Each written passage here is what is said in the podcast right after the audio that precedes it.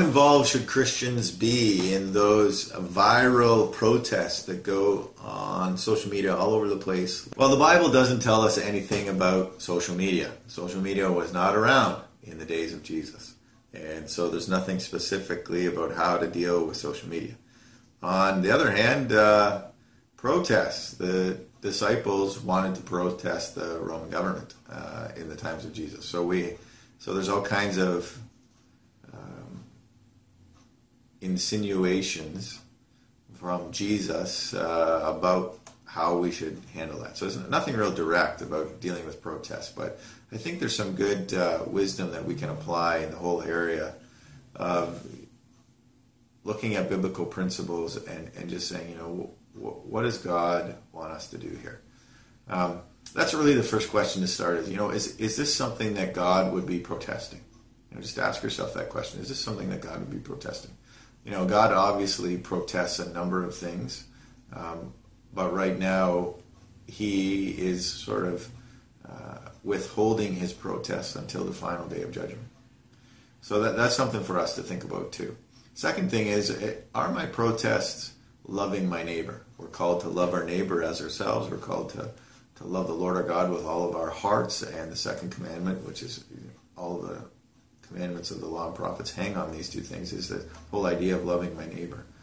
So, am I when I protest, am I loving my neighbor? Um, am I being kind to them when I have something to say to them? Um, am I uh, loving them and would I say the same thing to them if we were face to face? You know, those are those are the kinds of things we need to think about of loving our neighbor. And, and then the third one is this: Do I actually have any influence with this person?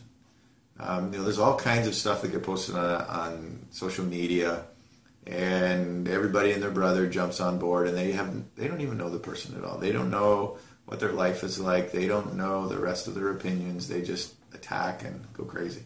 Um, we need to really refrain from that as Christians because it's not it's not reflecting any kind of uh, positive influence. Um, in days of old, if uh, somebody did something that you needed to protest, you would rock, walk across the road, you'd shake their hand, and you'd talk to them about it face to face, and uh, you would have influence because you're involved in their life on a regular basis.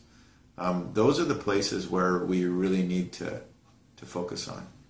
These ideas of, of getting on social media and just plastering it with negative stuff or attacks or condemnations and all that kind of stuff, that is not reflecting who God has called us to be in our world today.